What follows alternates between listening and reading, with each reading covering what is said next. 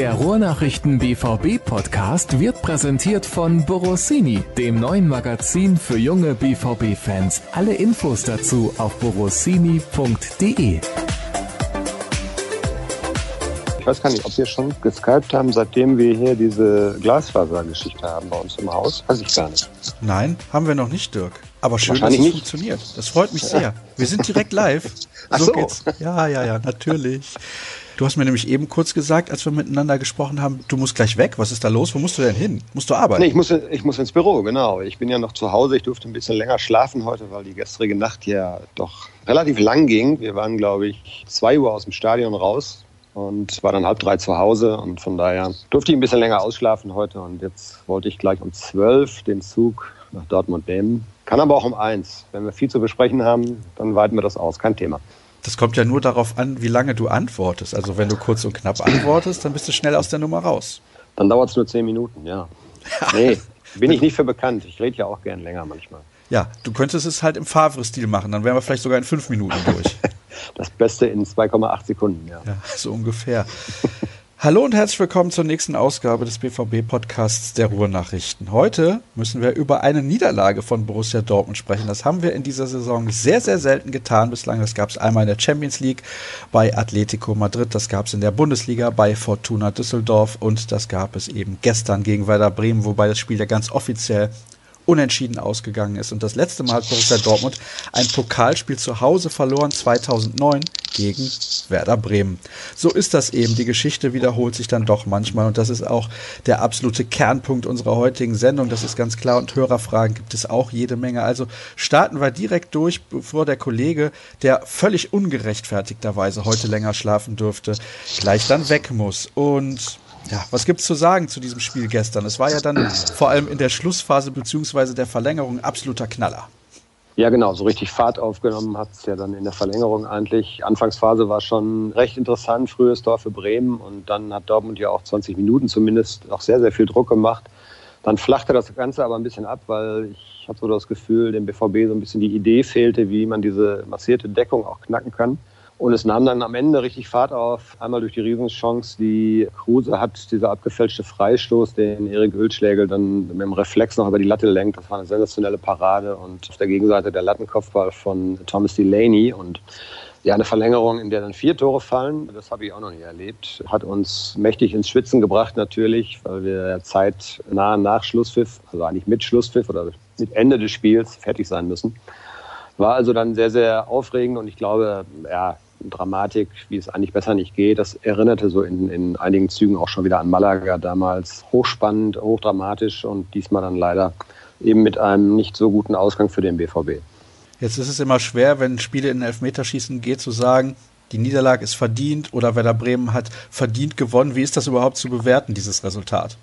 Ja, verdient oder nicht verdient, glaube ich. Also wer sich dann hinterher durchsetzt, kann es für beide Parteien, glaube ich, sagen. Es wäre am Ende dann auch verdient gewesen. Dortmund hat ja dann in der Verlängerung nochmal richtig Gas gegeben, ist zweimal in Führung gegangen. Aber man muss eben auch sagen, wer in der Verlängerung in Führung geht, der sollte versuchen, das Spiel dann auch irgendwie nach Hause zu kriegen. Von daher haben die sich die, die Niederlage dann auch selber zuzuschreiben. Und für Bremen war es sicherlich nicht unverdient, weil sie einfach eine tolle Moral gezeigt haben. Sie haben nicht aufgesteckt. Und wenn du dann spätestens, wenn du dann zum zweiten Mal in Rückstand gerätst in der Verlängerung, da waren dann ja auch nur noch vier, fünf Minuten zu spielen. Ja, dann können die Köpfe auch mal nach unten gehen, aber da haben sie eine tolle Moral gezeigt und von daher sind sie am Ende dann auch kein unverdienter Sieger. Das ist dann einfach so. Elfmeterschießen ist ja immer auch so ein bisschen Glückssache und Nervenspiel und von daher hätten es beide Teams sicherlich verdient gehabt und Bremer aber auch. So ist es dann halt gekommen, dass Borussia Dortmund ausgeschieden ist. Ich weiß gar nicht, wann Dortmund das letzte Mal nicht das Viertelfinale erreicht hat. Das ist schon Ewigkeiten her. War das nicht im letzten Jahr auch gegen die Bayern? Da hat man doch sehr früh gegen die Bayern gespielt. War das nicht auch Achtelfinale? Ah, da Oder war das ich jetzt nachgucken. Weiß ich auch, das ist ja schon ein Jahr zurück, ne? Und du weißt ja, meine Erinnerung reicht gerade mal bis vorgestern, maximal. Ja, deswegen ist gut, dass wir über ein Spiel sprechen, das gestern ich, stattgefunden hat. Ja, das ist super. Ich bin da nicht so ein wandelndes Lexikon wie Florian zum Beispiel, der, glaube ich, noch sagen kann, wer das Tor 1978 im Spiel gegen, ich weiß nicht, wen geschossen hat. Nee, das kann ich leider nicht. Ich müsste das mal einfach nachgucken, aber ich meine, dass letztes Jahr auch sehr, sehr früh war. Ja klar, das war ja schon vor Weihnachten. Ich meine, das wäre auch im Achtelfinale gewesen. Ich schaue gerade mal nach. Das ist tatsächlich etwas, was ich parallel machen kann. Es ist gewesen im Ja, auch im Achtelfinale, das ist ja, richtig. Das war äh, vor Weihnachten. Mhm. Ja, 2-1 verloren bei den Bayern, stimmt. Da konnte ich mich mhm. jetzt gar nicht dran erinnern, weil es ist ja eigentlich so, Borussia Dortmund ist in den letzten Jahren entweder gegen Bayern ausgeschieden oder war in Berlin. So kann man es eigentlich zusammenfassen. Ja, ich hatte es letzte Tage noch auch geschrieben, irgendwie fünf der letzten sieben Jahre BVB im Finale in Berlin. Oft gegen die Bayern ausgeschieden, wenn sie es dahin nicht geschafft haben und in Berlin dann auch gegen die Bayern ein paar Mal ja gescheitert. Es ging also deutlich weiter als jetzt in diesem Jahr und als auch im vergangenen Jahr. Und es passte, so habe ich es auch formuliert, so ein bisschen jetzt zu dieser Pokalsaison. Irgendwie, Dortmund hat immer gerne Pokal gespielt, aber so richtig warm geworden sind sie dieses Jahr nicht mit diesem Wettbewerb.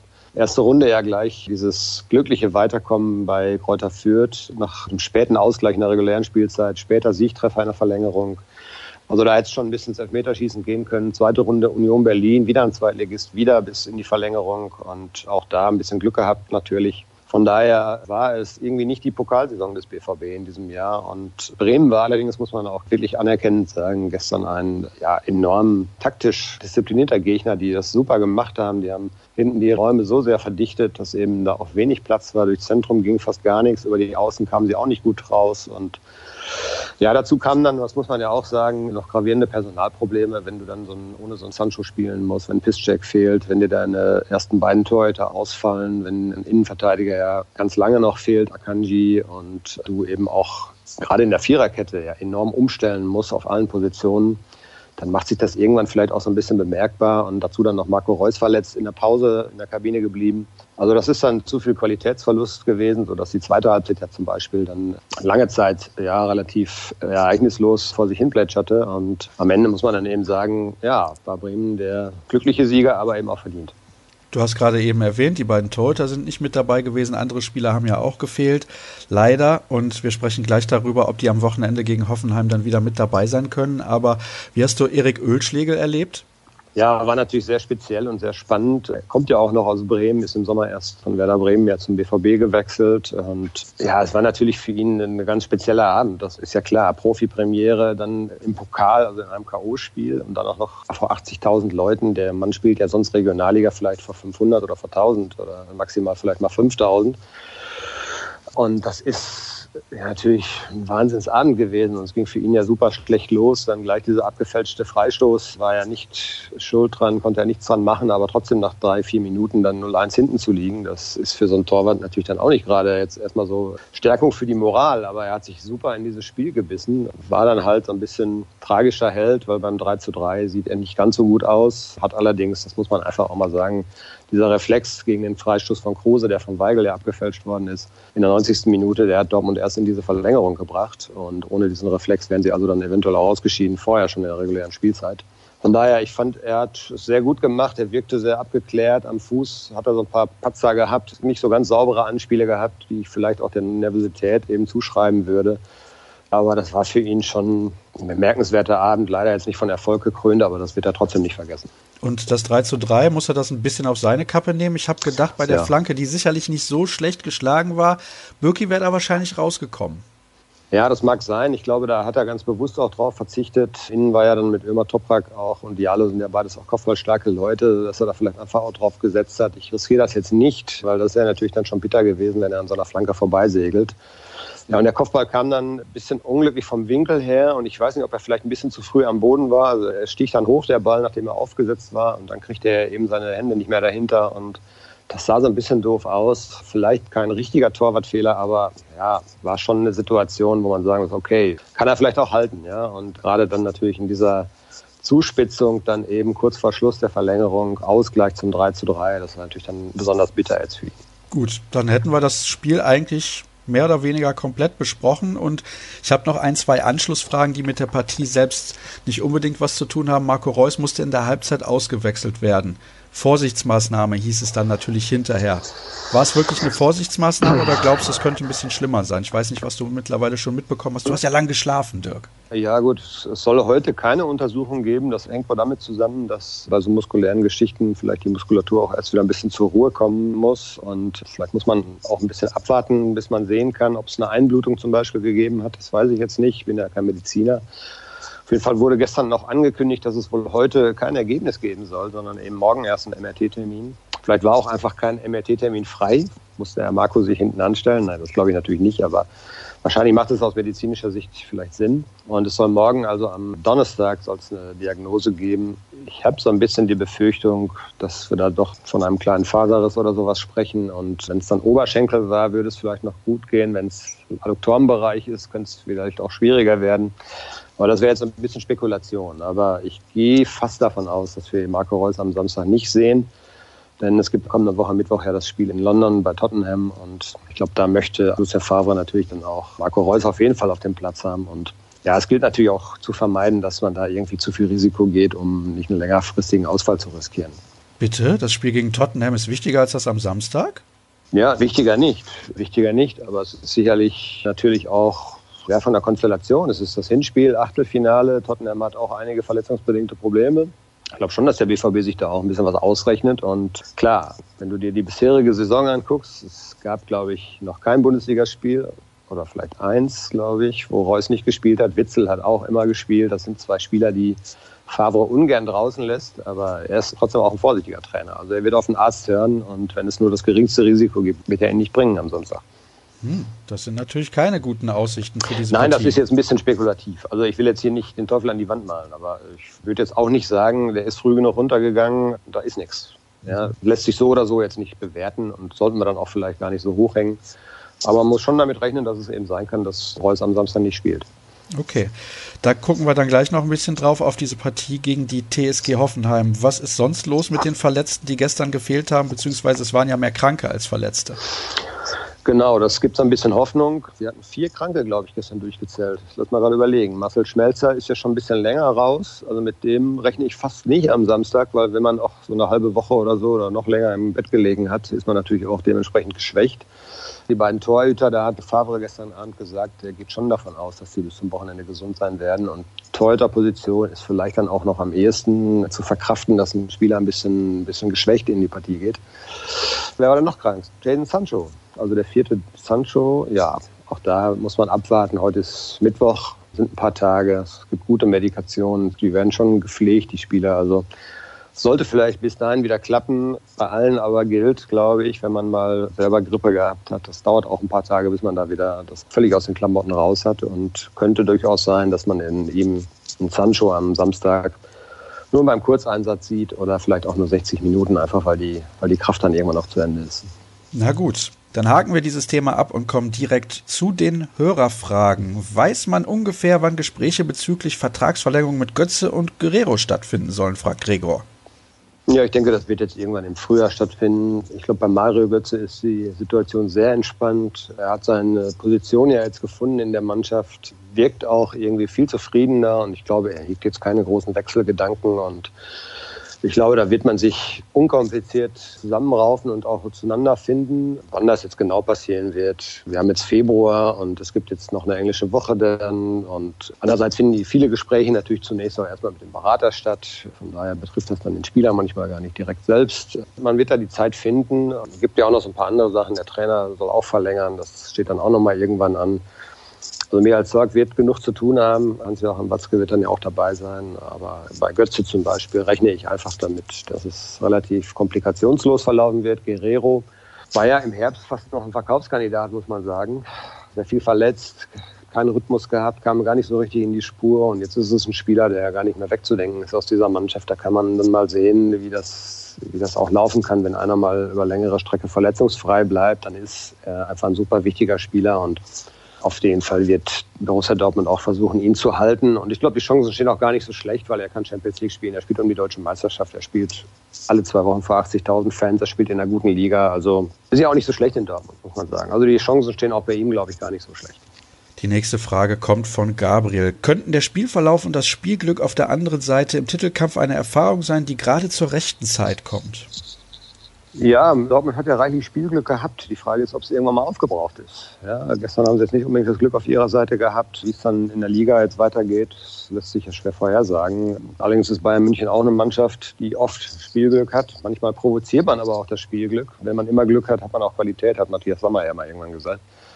Und von daher ja, es ist sehr schwer, eine Prognose abzugeben, wie das jetzt weitergeht. Wir haben jetzt den 20. Spieltag hinter uns. Jetzt ein ganz schweres Spiel gegen Hoffenheim und es gibt auch man dann gestern gesehen, ja, gegen vermeintliche andere Gegner liegen die Punkte ja nicht auf dem, auf dem Tablett, sondern du musst die jede Woche hart erkämpfen. Und das werden noch intensive Wochen. Die Bayern werden nach dem Pokal aus jetzt sicherlich vielleicht hoffen, dass es so einen kleinen Knacks geben wird. Vor allen Dingen gab es einen riesigen Substanzverlust jetzt, 120 Minuten, nachdem man ja schon in Frankfurt sehr, sehr intensiv gefordert war. Also die hoffen natürlich auf jeden Moment, da wo dann Dortmund vielleicht mal ein bisschen Schwäche zeigt. Und nur vom Spielglück alleine wirst du nicht deutscher Meister, da musst du auch schon Substanz und Qualität haben. Aber es kann auch nicht schaden, ein bisschen Glück mal zu beanspruchen. Hatte Dortmund in der Hinrunde allerdings, das darf man glaube ich nicht vergessen. Also es gab ja einige Spiele, wo es spitze auf Knopf stand und wo dann recht glücklich am Ende auch ein Sieg stand oder ein Punktgewinn. Die nächste Frage lautet wie folgt. Warum hat Dortmund immer noch keine Lösung gegen tiefstehende Gegner? Gegen Bremen war das wieder zu sehen. Ja, das betrifft ja vor allem die zweite Halbzeit. Also die 20 Minuten nach dem Rückstand waren ja eigentlich recht gut. Da haben sie sehr druckvoll gespielt mit viel Tempo. Dann fiel Marco Reus aus. Ich glaube, das ist ein Schlüssel gewesen, weil einfach Reus auch für unberechenbare Momente zuständig ist, gerade gegen so dicht gestaffelte Abwehrreihen, die wenig Platz lassen. Man muss vielleicht auch mal das Positive jetzt aus anderer Sicht sehen. Bremen hat das einfach auch richtig gut gemacht. Und dann ist es einfach auch schwer. Und vielleicht muss man nicht immer nur sagen, ja, die haben das und das nicht geschafft, sondern die andere Mannschaft hat es in der Situation einfach richtig gut gemacht. Du musst gegen solche Abwehrreihen, musst du natürlich, wenn du einen Ball im Mittelfeld gewinnst, schnell umschalten. Dann kannst du sie unsortiert antreffen, dann hast du Lücken, dann hast du Räume. Und vielleicht fehlte da das, was man so, dieses Umschaltspiel, was man auch vom BVB ja eigentlich kennt aus den vergangenen Wochen, vielleicht fehlten da so ein bisschen die Power und auch vielleicht ein bisschen die Zielstrebigkeit. Es kam nicht allzu viel über Außen. Hakimi hat sich rechts erstaunlicherweise weniger wohl gefühlt als auf der linken Seite, wo er ja jetzt vorwiegend auch in Dortmund gespielt hat. Und Diallo kam links mit seiner Seite. Ja, ein Außenverteidiger ist es einfach irgendwie nicht, finde ich. Von da kam auch recht, recht wenig, sodass Pulisic zum Beispiel rechts vor Hakimi auch über lange Strecken eigentlich kein gutes Spiel gemacht, ist dann ja in der Verlängerung explodiert. Von daher hatte man eigentlich drei von vier Außenbahnspielern, die eigentlich kaum ein Faktor waren, gerade in der zweiten Halbzeit. Und wenn du so eine dicht gestaffelte Fünfer-Abwehrkette hast, dann musst du mit Tempo spielen, dann musst du viel über Außen spielen, dann musst du da auch mal eins gegen eins gewinnen. Und diese Spieler hatte Dortmund eben gestern nicht. Ja, das fand ich auch erstaunlich mit Hakimi. Den habe ich links zuletzt deutlich stärker gesehen als auf der rechten ja. Seite. Ja, ja, genau. War auch unser Eindruck.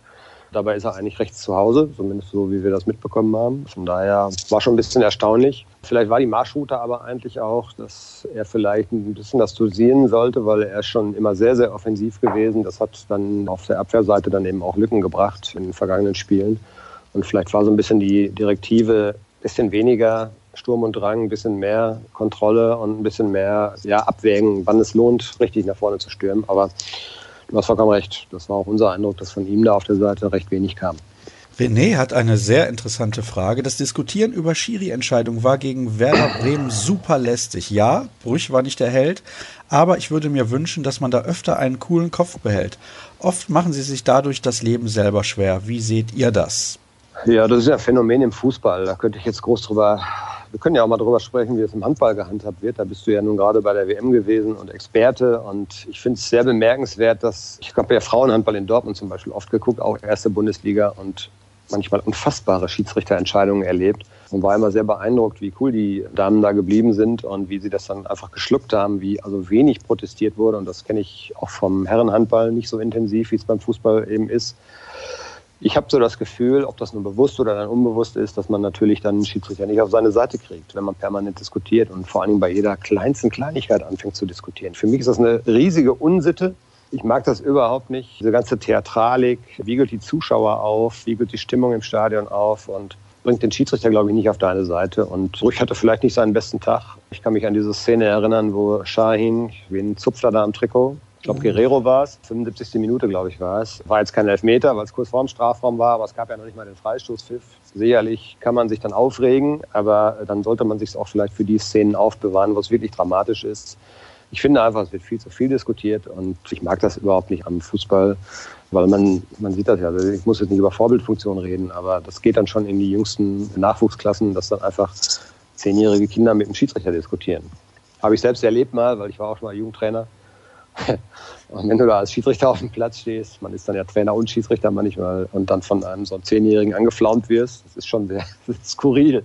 Aber die haben das halt im Fernsehen gesehen. Ne? Und da muss man sich immer fragen, muss das sein? Und ich reg mich dann auf, wenn es sich wirklich lohnt vielleicht, dann kann ich auch mal einen Ton sagen. Aber Kommt auch immer auf die Art und Weise an. Ich finde das gesamte Verhältnis auch zu den Unparteiischen, da wird sehr, sehr viel diskutiert und das muss nicht sein. Ich bin einfach für drastischere Strafen. Also häufiger mal eine gelbe Karte oder vielleicht auch mal eine rote Karte.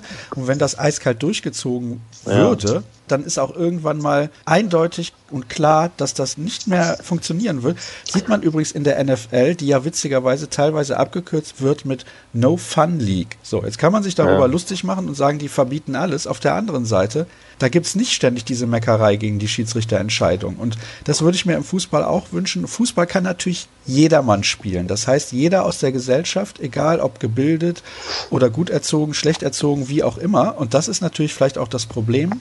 Und Trotzdem sollte man dann hingehen und wenn die Spieler die ganze Zeit meckern, sei es Messi oder Ronaldo oder welche Superstars auch immer, auch denen darf man eine gelbe Karte wegen Meckerns zeigen und das passiert eben viel zu selten und ich glaube, da liegt so ein Grundsatzproblem. Wir wollen aber jetzt keine Sonderfolge machen, was Schiedsrichterverhalten beziehungsweise ne? Meckern betrifft. Ja, da könnten wir sehr lange drüber reden sondern wir machen weiter mit der nächsten Frage von René. Was ist am Torwarttraining seit diesem Jahr anders? Da haben wir ja schon im Podcast drüber gesprochen, sogar schon mehrfach. Ich glaube ganz einfach, dass Matthias Kleinsteiber fit ist und Teddy de Beer hatte schon seine körperlichen Probleme und ist halt auch nicht der modernste Torwarttrainer gewesen, weil er halt schon sehr, sehr viele Jahre im Geschäft war.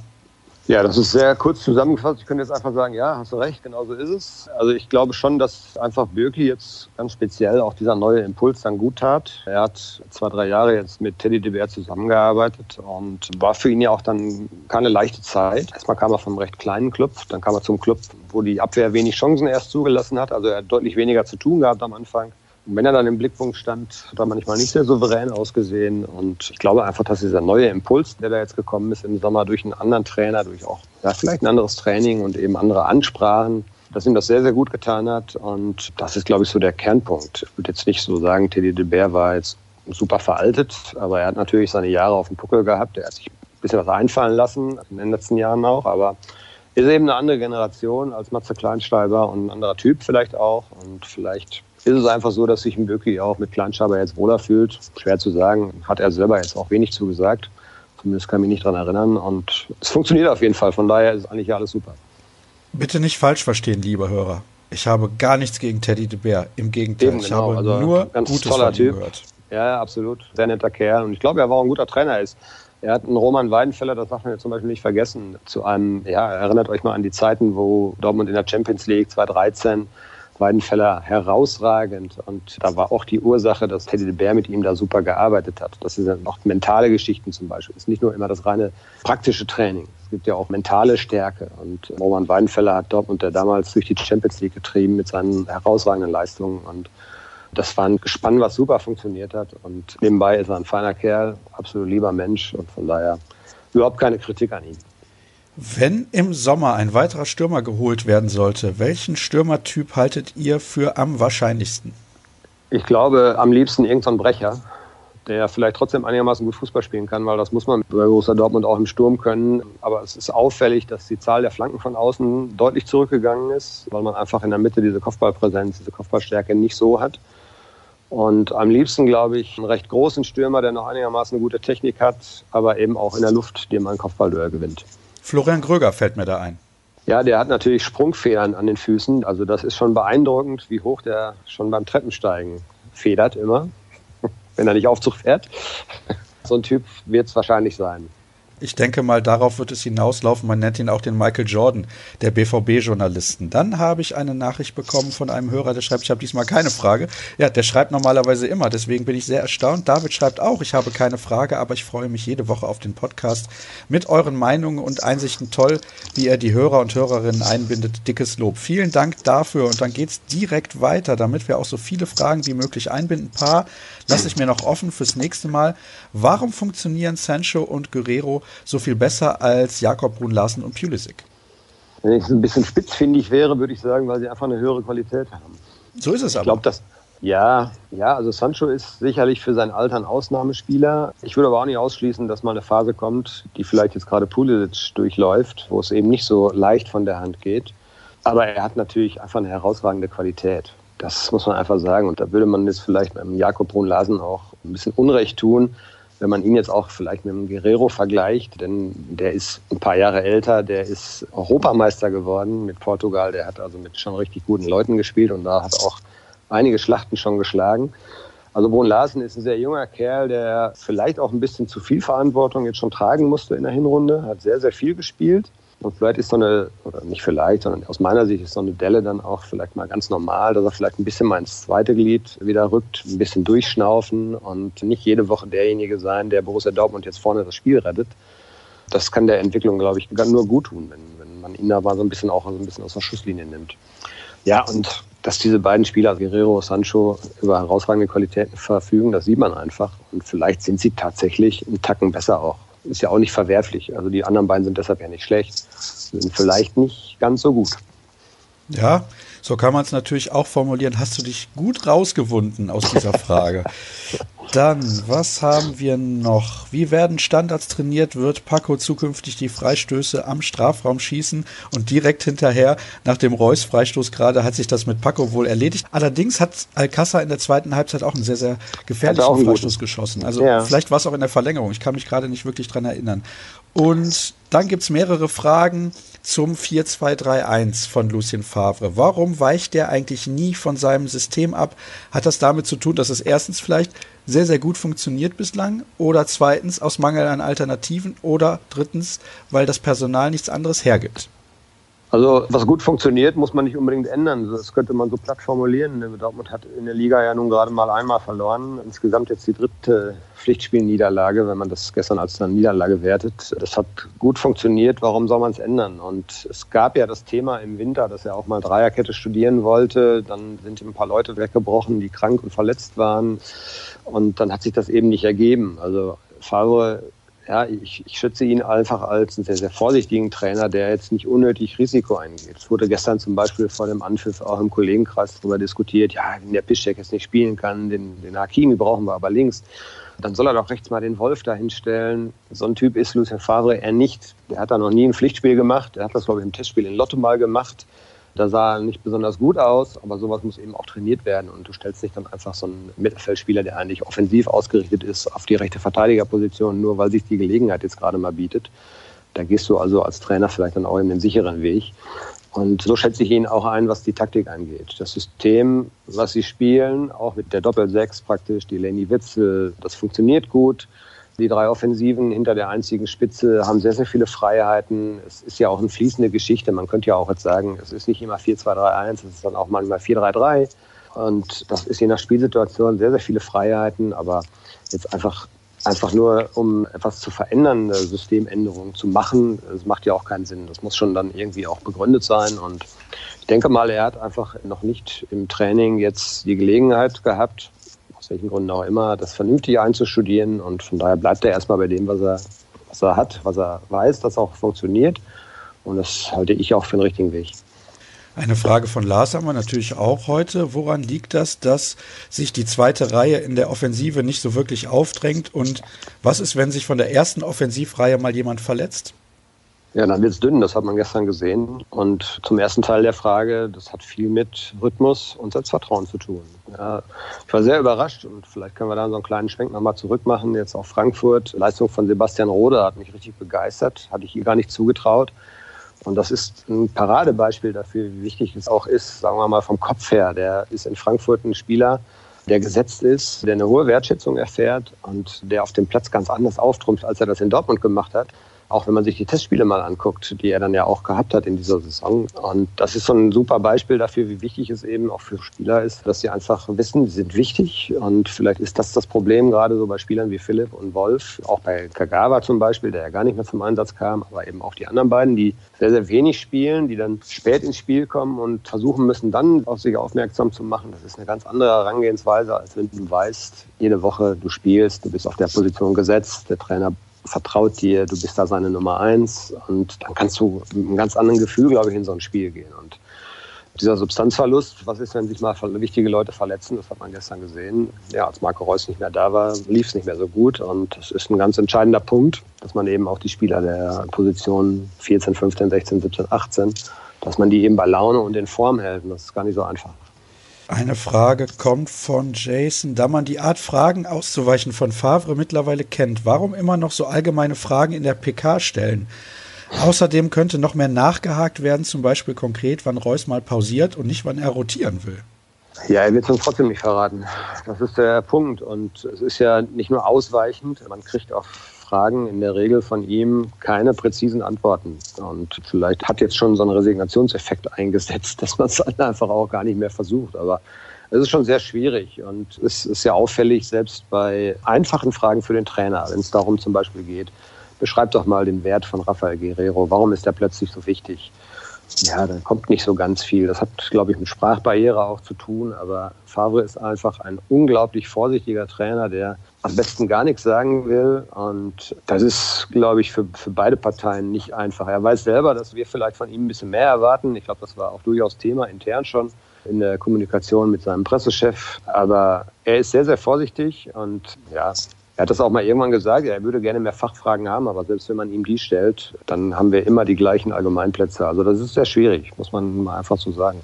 Wenn du übrigens gerade ansprichst, dass da die Sprachbarriere natürlich ein Problem ist und das ist offensichtlich, schicke ich einen Gruß an den Kollegen Jürgen Bergener von der ARD, der gestern Abend ein Interview gemacht hat mit Lucien Favre nach dem Spiel und ich finde, bei so viel Erfahrung in diesem Job sollte man wissen, dass man vielleicht ein paar einfachere Worte benutzt, wenn man mit jemandem spricht, der der Sprache nicht ganz so mächtig ist. Und dann kriegt man vielleicht auch in so einem TV-Interview ein paar bessere Antworten. Aber das, ich habe das, ja, ich habe das natürlich nicht gehört. Was, was hat er da gefragt?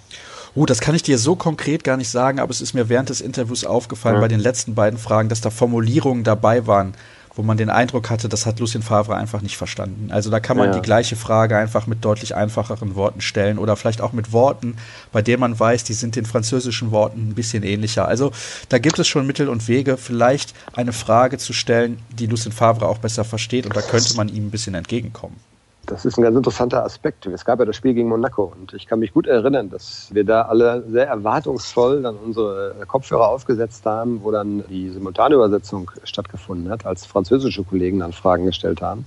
Weil wir einfach gedacht haben, wenn der im Französischen reden kann, dann fühlt er sich sicherer und dann kommt da jetzt mal richtig was von ihm. War aber leider auch nicht so. Also, schwieriges Thema. Eine letzte Hörerfrage gibt es noch von Dustin. Ich stelle dann gerne die Frage nach der Wintertransferperiode. Wie zufrieden kann man mit ihr sein? Ich finde, man kann durchaus zufrieden sein und da schließe ich mich ganz ehrlich an. Ja, unterm Strich sind fünf Spieler gegangen, die alle kaum eine Rolle gespielt haben und die da auch dafür gesorgt haben, dass es eben im Training manchmal vielleicht ein bisschen schwierig war, weil einfach eine Vielzahl von Spielern da war und die zugegebenermaßen und gerechtfertigterweise auch unzufrieden waren was sich Michael Zorg sicherlich anders vorgestellt hat. Ich glaube, er hat gehofft, den einen oder anderen fest verkaufen zu können, transferieren zu können. Das war aber eben, glaube ich, aufgrund der Konstellation jetzt auch ein bisschen, ja, vielleicht zu optimistisch gedacht, weil eben Vereine, die jetzt aufnehmen, natürlich auch erstmal wissen wollen, wen holen wir uns da ins Haus und wie kann der sich jetzt nach so einer langen Phase, in der er nicht regelmäßig gespielt hat, wie kann der sich jetzt hier bei uns entwickeln. Alle wollen erstmal sehen, wie es läuft und von daher fünf Leihgeschäfte. Aber Zock ist alle losgeworden, um das mal so zu sagen, die er auch loswerden wollte. Von daher ist, glaube ich, für beide Parteien waren das gute, gute Vereinbarungen, die da getroffen worden sind. Bringt natürlich jetzt im Sommer das nächste Problem. Da kommen dann nicht nur fünf, da kommen ja wahrscheinlich dann sogar sieben zurück, sind Sieben verliehene Spieler gibt es ja aktuell. Und dann wird wieder neu verhandelt. Aber ich glaube, einfach unter den gegebenen Voraussetzungen war jetzt im Winter auch nicht mehr zu erwarten. Und dass alle Spieler jetzt neue Möglichkeiten haben, sich zu beweisen, ich glaube, das ist für beide Parteien gut. Dann hätten wir das auch geklärt und dann gucken wir mal im Sommer, wo diese Spieler eventuell dann neu hin verliehen werden oder eben verkauft. Ja, ich weiß, du musst deinen Zug bekommen, aber wir könnten jetzt noch Hast über Hoffenheim sprechen. Nee, ich habe keine mehr. Allerdings, beziehungsweise ich habe zwei rausgelassen, wo wir dann demnächst drüber sprechen werden. Wir machen das jetzt so. Hoffenheim ist noch ein paar Tage weg. Deswegen verweise ich auf die Vorschau bei Facebook oder ich glaube bei Twitter wird sie dann sogar auch live übertragen. Ja, und, genau. Wir machen ja unsere ja. Videovorschauen und da könnt ihr gerne reingucken. Da werden wir am Freitag ist übrigens erst PK. Also Favre lässt sich jetzt einen Tag mehr Zeit. Vielleicht hat er dann tatsächlich auch ein bisschen was Konkreteres zu erzählen. Macht vielleicht in diesem Fall jetzt tatsächlich Sinn, weil eben viele Spieler krank waren, weil das mit Marco Reus noch geklärt werden muss. Piszczek hat eine Fußverletzung. Auch da muss man erstmal sehen, wie der wieder belastet werden kann. Also vielleicht gibt es tatsächlich am Freitag relativ konkrete Aussagen von ihm. Würde mich sehr freuen. Und würde mich auch freuen, wenn ihr natürlich dann da alle reinschaut. Wir werden euch da auf dem Laufenden halten.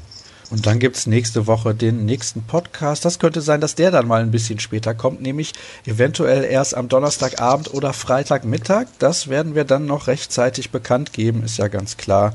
Wie immer über Twitter zum Beispiel unter rnbvb. Dirk findet ihr dort unter Dirk Krampe und die Fragen stelle ich wie immer unter dem Account Sascha Start. Der Hashtag ist rnbvbpod und unter ruhrnachrichten.de findet ihr auch sehr viel Informationen rund um Borussia Dortmund. Dann war es das mit der heutigen Ausgabe. Ich hoffe, sie war doch einigermaßen hörenswert, trotz einer Niederlage gestern im DFB-Pokal. Danke für eure Zeit und euer Interesse. Bis nächste Woche. Tschüss. Tschüss, bis bald.